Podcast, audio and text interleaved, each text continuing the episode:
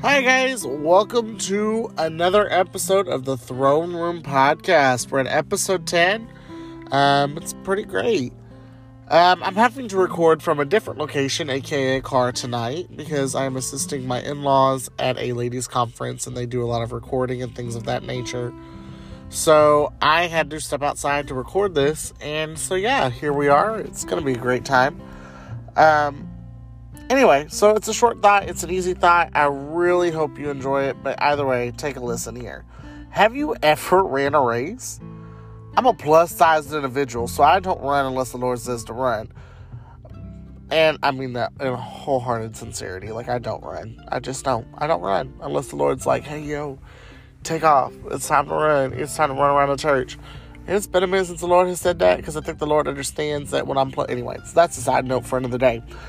Anywho, like I said, have you ever run a race? Our walk with God has always been characterized as a race. I mean, Hebrews 12 1 says it at the end of the verse, Let us run the race that is set before us. 2 Timothy 4 and 7 says, I have kept the course. And normally they're referring to a walk or a race on that one, uh, or a path. What, uh, first, about, woo, First Corinthians 9 and 24, and I'm using a different translation, and it pretty much says, Do you not see that in a running competition, all take part, but only one gets the reward? So let your minds be fixed on the reward and run. So what's our reward? What is what is the goal, a purpose of the Christian race that we are called to run? What are we reaching for? Some people will say, ah, it's ministry. I, I want to be a ministry. I want to be this and that. I'm going to do this. I'm going to be great. I'm going to do that. I'm going to have this step. You got this full plan. Or maybe it's not ministry focused. Maybe it's career oriented you know, I'm gonna be a nurse by this age, I'm gonna have my training done by this age, I'm gonna get this done, I'm gonna be that, I'm gonna have a house by the time I'm 32. You got this whole career readiness, life success plan, and everything. And you that's your goal in life is to just continually moving forward in that manner. Um, but the honest goal of Christian living is striving in faith a life that is acceptable and pleasing to God. So that when it's your time, whenever that may be, whether it be rapture or, you know, something has befallen upon you, um, that you might be able to join him in heaven in paradise. And by him, I mean Jesus. I hope you know that. Just FYI. And, you know, you're probably listening and thinking, um, yeah, Taylor, stupido. I know that. I know that the whole reason for living a godly lifestyle and having faith and all this stuff is to get to heaven. I know that. And I'm not reminding you of this because many have forgotten that that's the goal. I mention this to bring this to your attention. So many times we get so caught up in church, ministry development, college, and career that we and we begin to and what we have, are doing for life that we begin to live for the next high or the next big thing.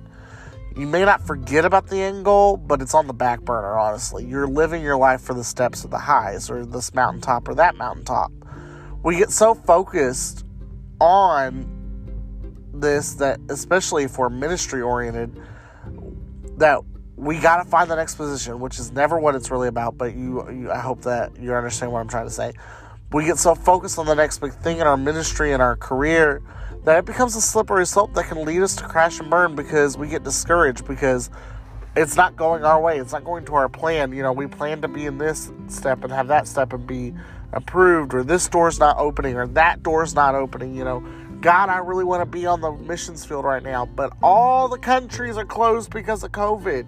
So now I'm sitting here months and waiting with a budget and nowhere to go. God, what is going on? You called me to this. How, you know? And we get so easily discouraged that it can easily take us down a slippery slope to where we backslide or we start to let things creep into our life that are not pre- pleasing to God. The same can be said on career. Uh, the same can be said on career that we lose sight of relationship with others and family, and we end up disconnecting from life.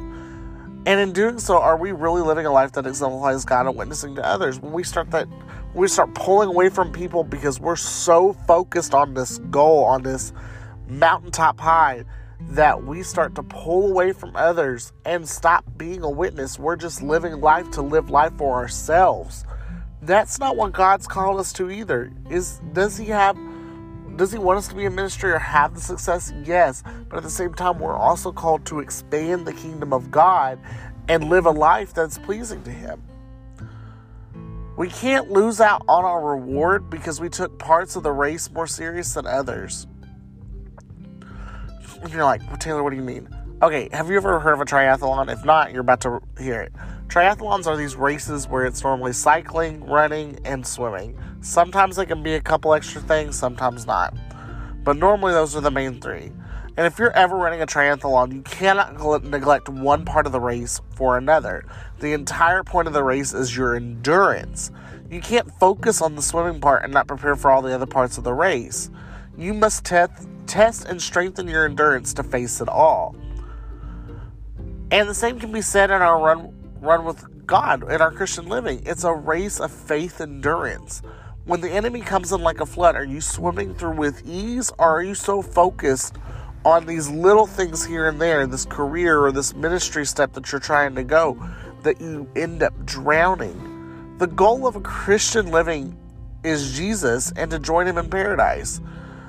Do we have mountaintop moments in our life where our ministry is moving forward, our career is progressing? Yes, but we can't let our focus be solely on that because what happens when things don't go right or your way is planned, most just become distressed, depressed, downtrodden, beaten, and they just become these walking zombies almost because of it all. And some even begin to blame God and they start the slow decline to back to the back row of the church and they're out, aka backsliding.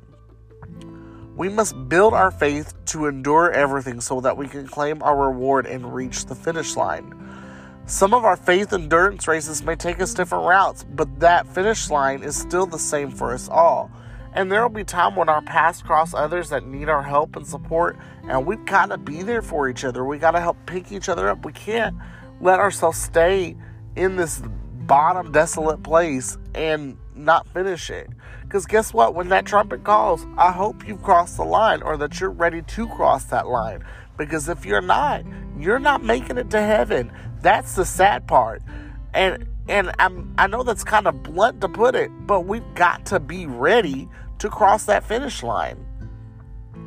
And that's all I got to say today. Are you so focused on the little things in life that you can't properly endure the race that is set before you? Do you let the little things that are part of the race get you so disheveled that you fall apart?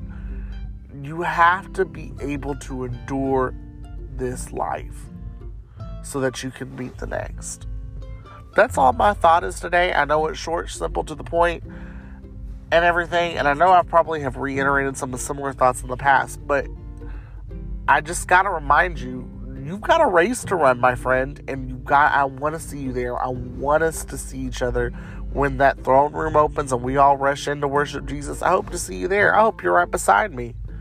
That's my goal. That's the whole point of this podcast.